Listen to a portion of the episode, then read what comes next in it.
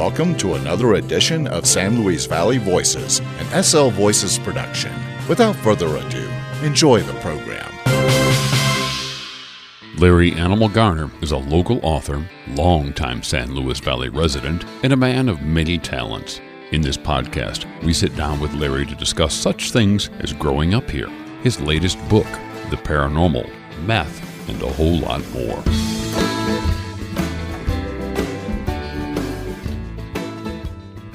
I'm Adam, and SL Voices is back for another round of podcasts for 2022. We're kicking off this season with a very special local interview. Veteran, racer, welder, motorcycle, and fast car enthusiast, as well as an accomplished author of a three book published series that starts in the Deep South and ends up in the San Luis Valley. Welcome to SL Voices, Larry Animal Garner. How are you, sir?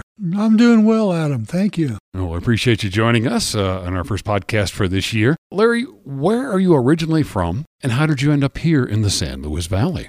My parents were both from uh, Las Animas, Colorado, and they moved to Pueblo looking for better jobs, that sort of thing. And I was born in Pueblo and lived there till I was 12. Okay. At that point, we moved up here because of my dad's job. I lived here from 64 until uh, 72 when I joined the Navy, and then off and on since then. What did you do in the Navy? I worked on ejection seats and liquid oxygen systems, air conditioning and heating for the pilots, anything to do with their well being or their uh, comfort. Well, thank you for your service. Appreciate it. Thank you. Tell us all a little bit about yourself. Uh, your past, your history. Besides writing, which we'll get into, what else have you done? I've done a lot of weird stuff in my life. After I got out of the Navy, I moved to New Mexico. I got started welding, working at a place that sold steel, and they wanted me to learn to weld. So I went to college down there, to San Juan College, and took welding and business and uh, body shop and a whole bunch of stuff that I wanted to learn how to do, but really didn't apply to getting a certificate or any kind of a degree. Mm-hmm. I went to college for four years straight, 12 months a year, just learning stuff I wanted to learn and working at that welding shop, and then ended up being what they called a code welder. Everything we welded was x rayed and checked 10 different ways and everything for high pressure uh, vessels to be used in the oil field. Tight specifications, in other words. Right. Then I got hit by a car on my motorcycle and missed a bunch of work and lost that job and went to work in a body shop. Moved to Massachusetts and helped my friend build custom motorcycles for a while. As a sideline, I was driving a moving truck Mm-hmm. and then moved back to Monte Vista and got a job building farm equipment. Went from there to one of the bigger farms in the valley as a shop mechanic, building and repairing farm equipment, that sort of thing, doing all the paint and body on their vehicles and that sort of thing. I've been doing custom paint since 1973, body work, that sort of thing. And you ended up out in Hooper. Yes. How'd you get there? Well, when I left the farm up there in the center, we moved to uh, Vernal, Utah for a job I had up there working in the oil field, working at a well casing company, one of the bigger ones in that area. And I was building equipment, building trucks, and doing lots of different things. And ended up not really enjoying Utah like we thought we might. We moved back to New Mexico for a couple years, and I was running a computerized plasma cutter setup down there, cutting parts and stuff for uh, wheelchair vans, that sort of thing. Mm-hmm. Got a job offer to come back to the valley working for the Bureau of Reclamation as a welder and maintenance person. And I worked there for 16 years until I retired. And then when I retired from there, I got a job doing what I like to do. Went to work welding again here in Monte Vista and built some food trucks and different things. And, and I still do some welding off and on and building hot rods and motorcycles and that sort of thing. That kind of leads into my next question about particular hobbies or special interests. You've told me you're into uh, different forms of racing. You've even won some championships. And as you mentioned, you do custom paint jobs and other things. Tell me about that. I started doing custom paint in 73 when I was out in Virginia in the Navy. I ran into a friend of mine from Monte Vista out there, and he had a compressor and a little Sears paint gun. And so I did custom paints on all of our motorcycles for a while there. And then when I moved to Key West, I did more of that and building choppers and that sort of thing. And I still enjoy doing that. That's one of my favorite things. My dad and my uncles took me to drag races and stock car races starting when I was four years old. Mm-hmm. So I've always been acclimated to racing. more for myself, the roundy round type stuff, oval track racing is something I'm a lot more attuned to than drag racing, but I've done some of that also. I raced in Aztec, New Mexico when I first moved down there in 79 for a few years. And then when we moved back here, we found out there was an oval track that they'd built in the valley, a dirt track.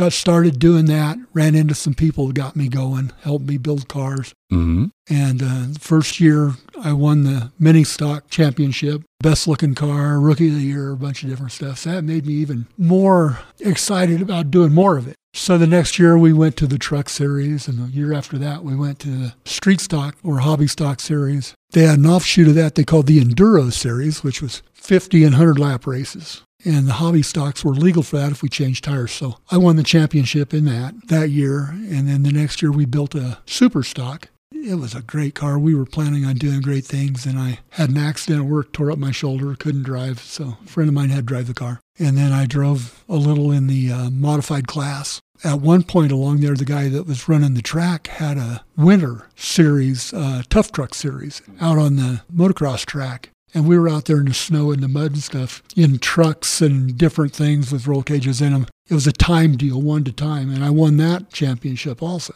I've had the good fortune to have people helping me that know what they're doing. I've had a lot of fun racing. I'd like to get back to it if they ever get this track back to where they're racing cars out there again. I'd like to get involved. So you grew up in Monte Vista. What was that like?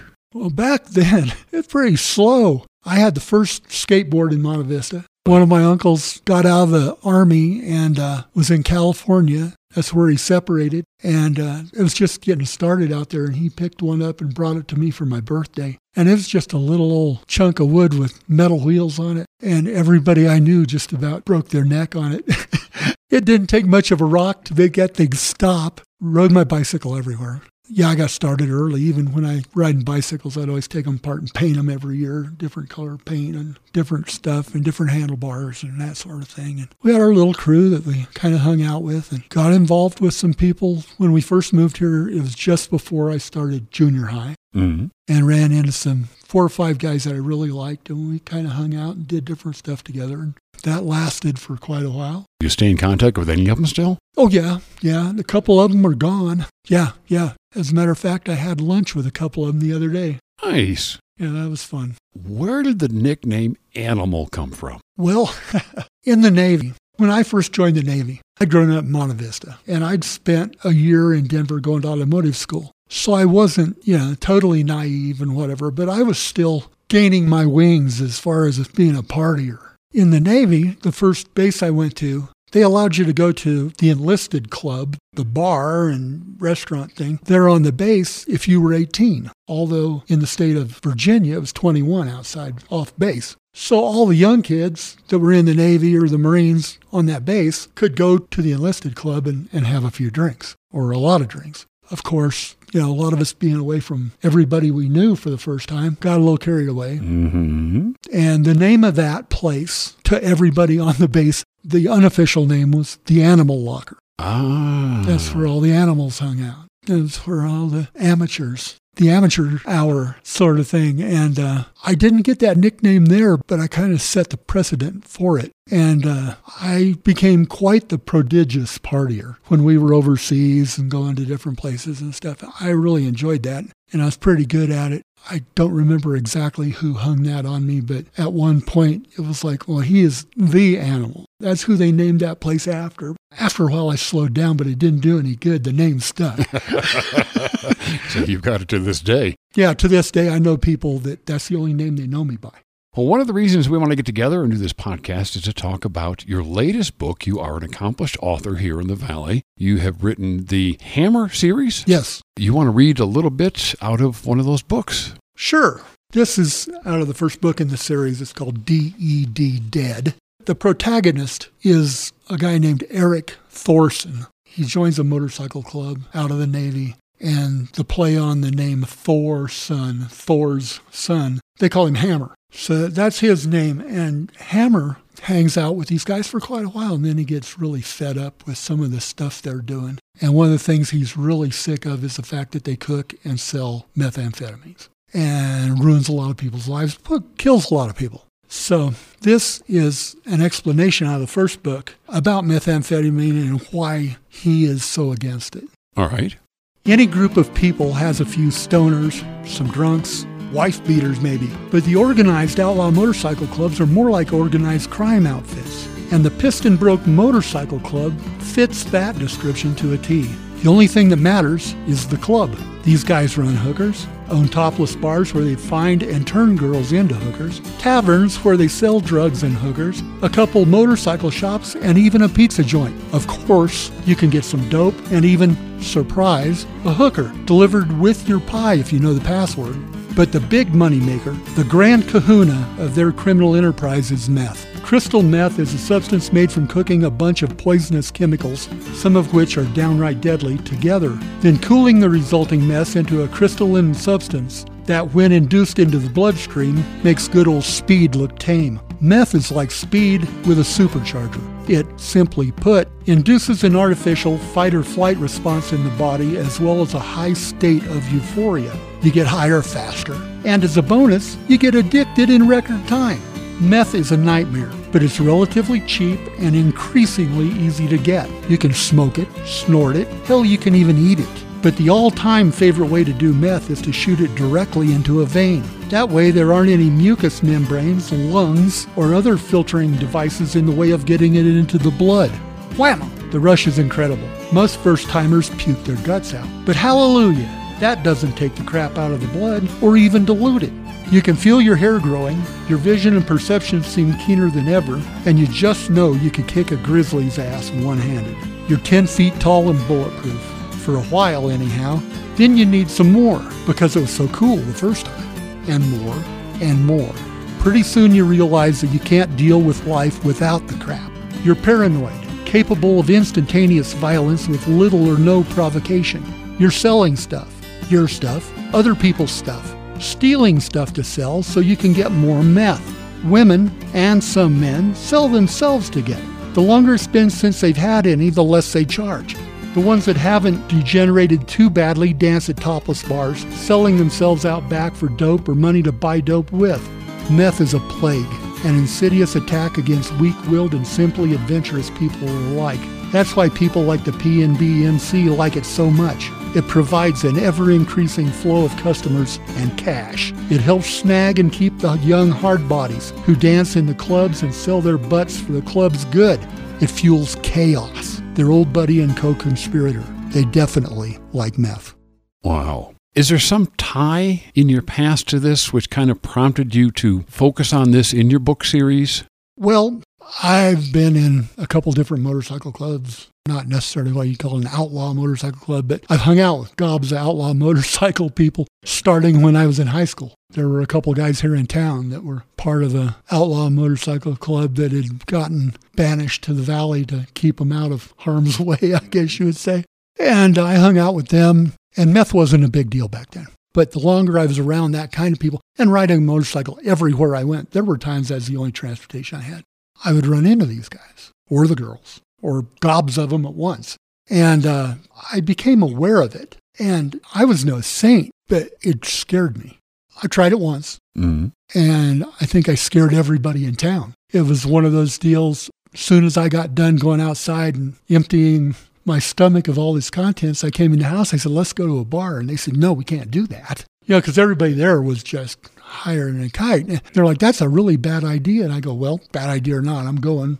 So they all went with me to see if they could keep me out of trouble. And we went down to a local bar there in Farmington, and oh, I was having a blast. I was having so much fun, it was ridiculous. Nobody else had any fun. And that convinced me that that was something I never needed to do again. That was a really bad idea because it was so much fun. And I could see it going badly because I'd seen it go badly with a number of people. I'd seen some of them end up in jail, prison, dead and I was like, well, I don't need to do that. I know enough ways to get hurt and in trouble. I don't need to add a new one that's so far above all the others as far as being something that's just downright scary. So I never did that again. But I've known a lot of people, like I say, over the years that have succumbed to meth in various ways. As you said, even paying the ultimate price, too. Oh, absolutely. And I hate it. It annoys me, something fierce. That's how it bled over into this book. When I started the first book, people have been telling me for years, you ought to write books. You tell a great story. I was a guy in the bar telling all these stories about goofy stuff we'd been doing. Right. I said, Well, I can't write those down because those guys will get divorced and they may kill me. So I can't write those down. I can't, you know, make an actual record of that happening. Everybody said, Well, you ought to write a book. You ought to write a book. This went on and on. And I had a knee replacement and had lots of time. And I thought, Well, I'll try this. And I sat down at my computer and I had an idea in my head for this book, for the start of it at least. And I got about two chapters in, and the book took a right turn and it found Hammer. I don't use an outline. I don't do any of that. I'm a pantser, I guess they call it, a seat of the pants writer. Mm-hmm. I just sit there and I watch the movie in my head and write down what I see. I kind of let Hammer tell me how this book was going to go. All three books are in the first person, and I had a lot of people along the way when I first got started said, Well, that's a really bad idea. You're doing everything wrong. You don't use an outline, you blah, blah, blah. But my first two books were both finalists in Colorado Book Awards, so you know, I mean, that's not a huge thing, but it was validation for me. The first time I did that, I sent that book in, and I thought I'd be lucky if they didn't just laugh me out of town. Lady called me up and she said, Oh, you know, your book is a finalist in the Colorado Book Awards. And I said, Who is this really? Who put you up to this? I really thought it was somebody messing with. I said, Yeah, right. And she goes, No, really. Your book is a finalist in the Colorado Book Awards. I said, Okay, what's it going to cost me to be a finalist? And she goes, It doesn't cost you anything. I said, Yeah, okay, how many finalists are there? A hundred, two hundred? And she says, There's three. She said, You're the hardest guy I ever tried to give good news to. I said, Well, I thought you were messing with me. I thought this was somebody I knew having some fun. And she goes, No, this is on the level. This is legit. We want you to come to Denver and do a book reading Mm-hmm. or a couple. And I said, Well, yeah, I'm game. Let's do that. Yeah, that's kind of where Hammer came from, was just a character that wanted to clean up his neighborhood, his community, and save his friends and family from going down the wrong road, basically, and from other people forcing them to do that. Well, Larry, when you first started writing, did you see yourself becoming an author and writing a series like you've done? No, Okay. no, as a matter of fact, I was against that from the get go. I wrote the first book and I thought I wrapped it up pretty nicely. Mm-hmm. I said, okay, there, I'm done with that guy. And now I'm going to do something different. I thought I'd write another book. I have an idea for a different book in my head. I think you mentioned it was like five years between books. Yeah, it was funny because within two or three weeks of publishing the first book and people actually getting it and reading it, I started getting this. Okay, now what? What about this guy? What about that guy? Now what? What's going to happen with this? What's going to happen with that? And I'm like, well, I don't want to go there again. But I did. Sounds like the writer's bug hit you. I wrote the second book, kind of a sequel thing, which I really wasn't planning on doing. And same thing. As soon as I got it done, people were like, okay, well, there's still some questions here that are unanswered. Now what? So I wrote the third book, and people say, well, is that the end of the series? Well, for now, yeah, at the end of the book, it says the end for now. And to find out what's in between, you're going to have to pick up the book. Yeah. You got to get them. And it did. It took me a while between books because the first book I wrote it, I was going to put it in a three ring binder, pass it around the bar to my friends. Here, look what I've been doing. And my wife said, No, you need to publish books. I said, No, can't afford to publish books and nobody's going to print the thing if I do it. You know, I mean, no. And she said, No, I've been a fundraiser for different charities and stuff for 40 years. Mm-hmm. And she said, Oh, Mr. Fundraiser, Mr. Uh, guy with a million contacts, you can't print some books? Come on. So we did. We printed a couple hundred books and sold them in advance as a signed and numbered special edition. Right. Used that money to print them. And it went really well. It went a lot better than I ever thought it would. So you're considered self-published then. Yeah, technically. Uh, An indie author, self published, yeah. Is that a harder road? The reason I didn't send this thing, the first one, or any of them, to uh, publishing houses and that sort of thing, is I'm not good at rejection. I didn't want to get two or three hundred letters saying nope. Mm-hmm. They may not have. Somebody may have liked it, but I knew this wasn't going to be something that set the world on fire. wasn't going to be a bestseller uh, on the New York Times best-selling list, that sort of thing. It was my first book. It was just for fun, basically. And I thought, well, if I'll sell to some friends, family, whatever. And I sold a lot more than I ever thought I would. I carried them around in the uh, saddlebag of my motorcycle, trunk of my car, anywhere I went. And I'd see somebody reading a book at a 7-Eleven store late at night, you know, and I'd say, hey, you like to read? And I'd tell them about the books. And a lot of times I'd sell them a book. I still do that. I started writing as far as writing for other people to read in high school. I was the feature editor of our high school newspaper when I was a senior. Oh. And as such, I had to put all these weird little stories, fit them into the paper. Well, if there weren't enough or there wasn't enough to take up enough room for what I was allotted, I would write some weird little deal. And I wrote some weird stories, and a lot of people liked them. Mm-hmm. A lot of people thought I was probably mentally defective.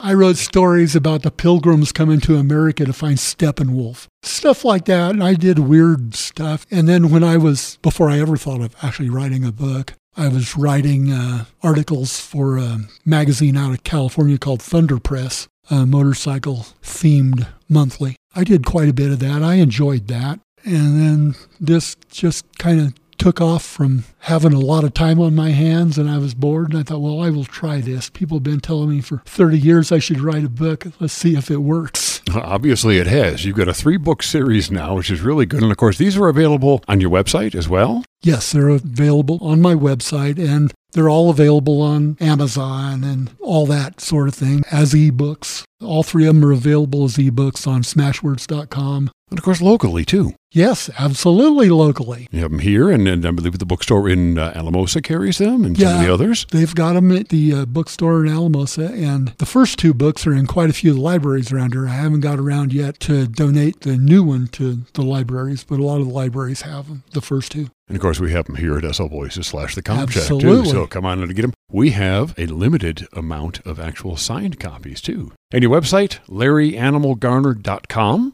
That's right. All right. Uh, and there's other information there too, not just about your books. Oh, yeah, there's pictures there of stuff I've built and things I've painted and a little information about me. And I knew that using my Larry Animal Garner thing would probably limit how many books I sold. Mm-hmm. But I did that in case any of the people I knew from the Navy or I literally know people around the globe as animal from different motorcycle related things and hot rod related things and now social media. Mm-hmm. A lot of them only know me as animal. I figure some of the guys I was in the Navy with, and that might ring a bell. They see that Larry Animal. Was that the guy that was in the AME shop on the boat? And that's why I did that. And like I say, it probably hurts me as far as sales and that sort of thing, but it was something kind of a nod to all the people I know who that's all they knew me by. When I first moved to Monte Vista, when I came back from Massachusetts, my phone, I lived right down the street here a couple blocks, and my phone in the phone book, my listing was animal. I called up the phone company. I said, I want to do this. And they said, What name? And I said, Animal. And they said, Well, we can't really do that. You we put your name with your nickname. I said, That won't work.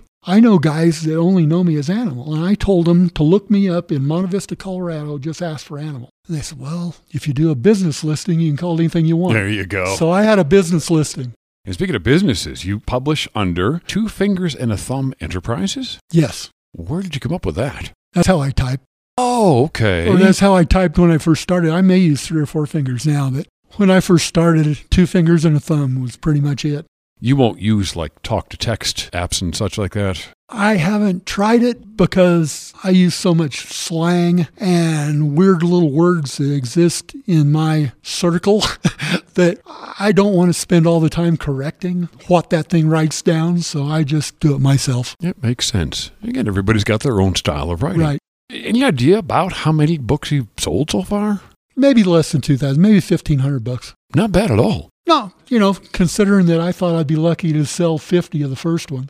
Do you think that your writing has changed over time for the better? Oh, absolutely. The first book, like I say, I didn't have a clue. I just sat down and started writing just like if I was telling a story. And there's stuff in there that I would take out or change completely if I were to redo it. Mm-hmm. And uh, this last book, my wife read it and she looked at me and she said, Your writing has come a really long way. She said, This is really good. So that made me feel better. And I knew that. I mean, I admitted that, you know, I'm not a professional writer. I don't do this every day. Every now and then, when I get a spot of time when I'm not racing or building cars or building motorcycles or doing something else, and it'll hit me, I'll think, oh, I ought to write a book. You know, I got time now. Because it's hard for me to sit down for an hour or two at a time and try to do anything as far as writing. Even on a weekend, it's hard because I've always got stuff going on. The second book I did when I had uh, my knee operated on for the second time. Seems to be a recurring theme there. Yeah, if I'd have known just how much it was going to bother me later in life, I'd have listened to my mother a lot better about jumping off of things when I was younger. Now, your first book, DED Dead, is actually set in the Deep South.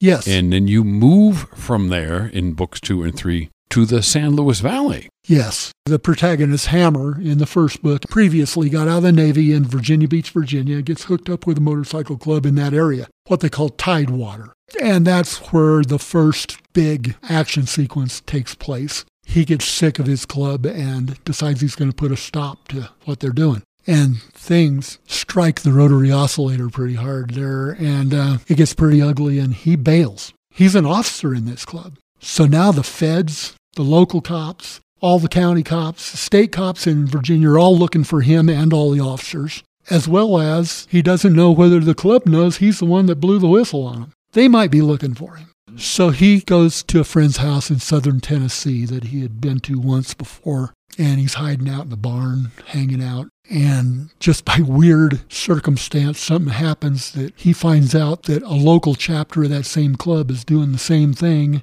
And there's going to be a showdown between them and this other club from upstate Tennessee. Mm-hmm. And he thinks maybe I can get these two guys fighting themselves and they can do all this for me. And he and a group of newly found friends in that area bring things to a head. Don't give away too much now. Want people to buy the book. The finale is pretty awesome. It's, it's lots of lots of stuff happening. Well, you want to read another section from one of the books? Sure. And set the stage for this too, please.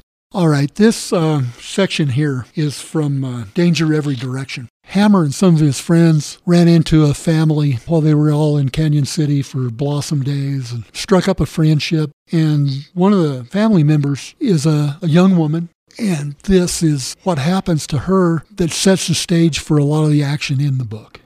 Jessie Scalise is standing alongside one of the paved county lanes in what's called the St. Charles Mesa area, south and east of Pueblo. Her Sportster is dead, seemingly out of gas, although she filled the tank while in town an hour ago. It's fully dark out here in farm country, and the nearest house is four or five hundred feet away down a dirt side road. She's trying to decide if she wants to leave the bike and walk to the nearest house, to call her dad, or push it along the deserted road to the house. She's been drilled ever since starting to ride, not to leave her bike on the side of the road unattended, or it may not be there when she returns. A pair of headlights is approaching slowly from the north, and Jessie is hopeful the driver will be someone she knows. She grew up out here on the mesa and knows most of the families who live within five miles of her family's vegetable farm. As lights grow larger, the vehicle slows even more and pulls over onto the dirt shoulder in front of her bike. It's a van, one of the large delivery type units, windowless, with large double doors on the back. The driver's door opens and a shape emerges from the van with a flashlight. As a shadow rounds the corner of the van, Jesse sees a sloppy looking older man in denim coveralls holding the flashlight in a manner that allows her to see his face. Are you broke down? The man sounds friendly and he's keeping a safe distance so as not to alarm the young woman. This is a hell of a place to be stuck in the dark. I think I ran out of gas. Jessie's wary, not recognizing the driver of the van, but is glad he stopped. If she can get him to call her dad, she should be home safe and sound within an hour's time, or even less. Would you mind calling my dad when you get where you're going? We don't live far from here. He can bring me some gas. I don't think we'll need to bother your dad, the man says, switching the flashlight to his other hand. I always carry a can of gas in the van for my generator. We'll have you running and headed home in a couple of minutes. Jessie's relieved to hear this and is thinking she might neglect to tell her dad she ran out of gas. She really doesn't need the lecture, even though there must be a leak or a plugged filter responsible for the bike's malfunction. She'll check it out in the morning after her dad is off to set the irrigation for the day. As she removes the little yellow bike's gas cap, momentarily distracted by her thoughts, the man opens the back door of the van and two young men in dark clothes and wearing ski masks explode out of the van. One of the men grabs Jessie from the rear, pinning her arms to her sides. The other slaps an adhesive bandage across her mouth before she can even react and wraps a long fabric strip around her head in a series of loops to keep the improvised gag in place. Duct tape would work better, but the men's clients don't like it when the merchandise is damaged. The haircut resulting from using tape made a negative impression on their customers the first couple of deliveries, so the abduction crew developed this alternative. Loosening the fuel line and draining most of the gas out of the bike's tank while Jesse was in the Pueblo Mall getting an ice cream with a friend was easy. Only one shopper passed by while one of the younger men was doing the deed, and they didn't even slow down. From there, all they had to do was follow the yellow motorcycle until it ran out of fuel. The custom tank doesn't have a fuel reserve function like the stock tank does, so when the fuel runs out, that's it. No second chance. They couldn't have been any luckier. The little yellow two wheeler died climbing a gentle rise in the road, basically in the middle of nowhere. The nearest house is more than 100 yards away, and its garage is between it and where the bike died. There's no traffic out here this time of night, so all they have to do is get the girl and the bike into the van before anyone drives by. Piece of cake. In a little more than three minutes, Jessie is secured to a wire cot bolted to the floor of the van, and her little yellow Sportster is strapped to tie downs in the floor. The doors slam and the van has gone into the inky darkness, carrying cargo the crew will be handsomely rewarded for. Oh my. And it happens all the time. Sadly. Yeah, it is sad, it, but it happens all the time. And that's another one of the themes that is in these three books is the bad stuff people do to other people, especially to, to young women. So the protagonist in your book is Hammer. Yes. The antagonist is several people, but would that tie to meth throughout? I don't believe there's one person in all three books that, you know, that shows up as a recurring character. In every book, there's one main butthead. but then there's a whole host of other people that are doing business with that person or working for that person or that sort of thing. In each book, there's a few antagonists but there's usually one main character that draws most everybody's ire. But he has people working for him, he or she, people working as underlings or uh, people that do business with that person that contribute to the problem. In the first book, the antagonist was basically the motorcycle club. And the president of the local chapter down there in Huntsville, Alabama, was the main part of that club. But there were four or five characters in that group, including his wife, that really were evil people. and uh, drew a lot of the attention to themselves. But we're not going to give too much away. Oh, no. Certainly want you to go out, pick up the books. DED Dead is the first in the series. Dead Reckoning is the second, and the latest release just came out late last year. Yeah, it was published in October, and we had the uh, book release party, that sort of thing, in November. That's right. So it's Danger Every Direction is the third in the series, and certainly encourage you to go out, get your copies however you can, and enjoy the series by local author Larry Animal Garner. Now, Larry, we talked a little bit about uh, Monte Vista earlier. Let's circle back around to that. How do you see it has changed over the years? Well, meth is a real good start. And drugs. There's more drugs in Monte Vista than there ever has been. I think not just Monte Vista, probably every town in, in the valley or probably anywhere, period. Mm-hmm. I think that it has gotten to the point, editorializing a little here, that the locals are so used to it that it doesn't bother them like it used to this level of people stealing and robbing and, and doing stuff to get money for drugs wouldn't have been tolerated when I was a kid. Somebody had been beat upside the head with a hammer out in their backyard. This wouldn't have gone on like it does now. I think that it has gone on so long to such an extent that people are kind of deadened to it. They don't react like you would think they would. Some people do. Some people hate it. A lot of people hate it, but they won't do anything about it. They won't even say anything about it because they're afraid that they're going to end up on the list of people that need to be shut up. With all the stuff that's gone on in this valley in the last few years, all the deaths and the crazy things happening, it's a lot scarier living around here than it used to be. Yeah, Larry, we talked earlier about the paranormal here in the San Luis Valley. And we are known, of course, at the state level as the mystic San Luis Valley. What is your belief on all of this? And have you actually seen anything unexplained? Oh, man. Yeah, I could write a book about that if I'd taken notes the whole time. I've seen lots of stuff in the skies around here that make no sense at all. Really? Oh, ever since we moved here. Actually, more back then than now. But we see stuff now still. We're not that far from the Sangres, and we see lights that make no sense that come and go in a blink of an eye and stop. They'll be running way fast and then just stop and then make a 90 degree turn, go straight up, and then disappear. It's not an airplane. I mean, anybody says that's an airplane or a weather balloon is obviously delusional. I've seen stuff and experienced stuff over the years that is pretty weird. I'm pretty convinced. I don't know that all this uh, technology, all the things we see is from outer space, Mm-hmm. but it's not normal. It's uh, definitely not something that most people can explain. Given that we're not that far in south central Colorado from Area 51, maybe it's something from there? Could be from there. And there are rumors that there are tunnels from the San Luis Valley to NORAD. Right? Yeah, I've heard that. Could be. Maybe they bring them over here and set them loose. I don't know. That seems far fetched to me. But I think a lot of it is just advanced aircraft and advanced technology that they run up against the Sangres and try to jump over the top of it without being caught by NORAD. And this is where they test it. This is where they test that stuff to see if it works like they want it. I also know the Air Force does runs down here too, Yeah. because this is an area very similar to what they might encounter overseas. Yes. One final question What's next for the Hammer series? Isn't it going to take five years for a fourth book? Uh, probably not. That's an open ended answer. Yeah, I got to leave myself some wiggle room. Actually, I was going to sit down and start doing some writing, and then I mashed the finger on my hand. It's my good hand, not my stupid hand, so I can't uh, do much with it, and that's going to slow me down. I don't know that the next book I write is going to be in the Hammer series. I've got two or three books that I'm wanting to write. One of them is uh, also set in the San Luis Valley, but it's not going to be any way related or even reference the Hammer series.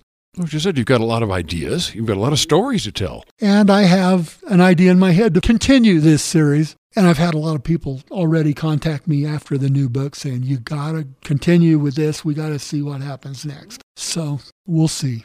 Anything else you'd like to mention? I guess the main thing I would like to say in that regard is if you see something, say something. Don't be one of these people that hides and lets things happen that endanger your family, your neighbors, your friends, your community. Everybody needs to start working together to take our communities back. And uh, I hope that happens. I'm actually running for office. I've always kind of shied away from that Mm-hmm. Didn't want to put myself in a situation where I had to donate all that time and effort and energy thinking maybe it wouldn't matter. But now I think that everybody should think that their opinion matters and everybody should get involved in whatever community they're in and try to make things better. Is that something you can officially say what you're running for? It's on, on the record. I'm running for mayor of Hooper. As such, don't really have any power because the mayor doesn't vote unless there's a tie. Right. But I have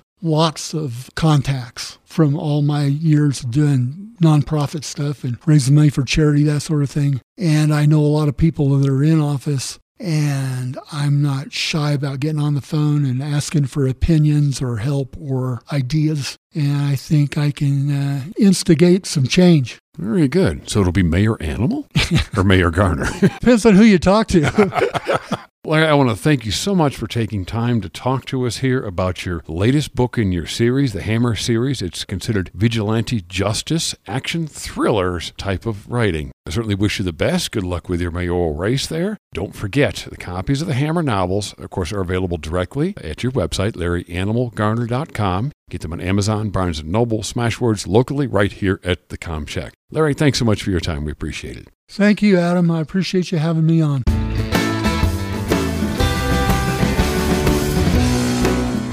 Local author of a gripping three book vigilante justice series, Larry Animal Garner is quite the accomplished person. To find out more about Larry and his books, visit his website, larryanimalgarner.com. That's larryanimalgarner.com. He's also on Facebook, Pinterest, Instagram, Goodreads, and more. You can find Larry's books in the San Luis Valley at the Com Shack, Narrow Gauge Book Co op, as well as several local libraries. Special thanks to Don Richmond, local musician and owner of Howland Dog Recording Studio, for providing the original music for this podcast.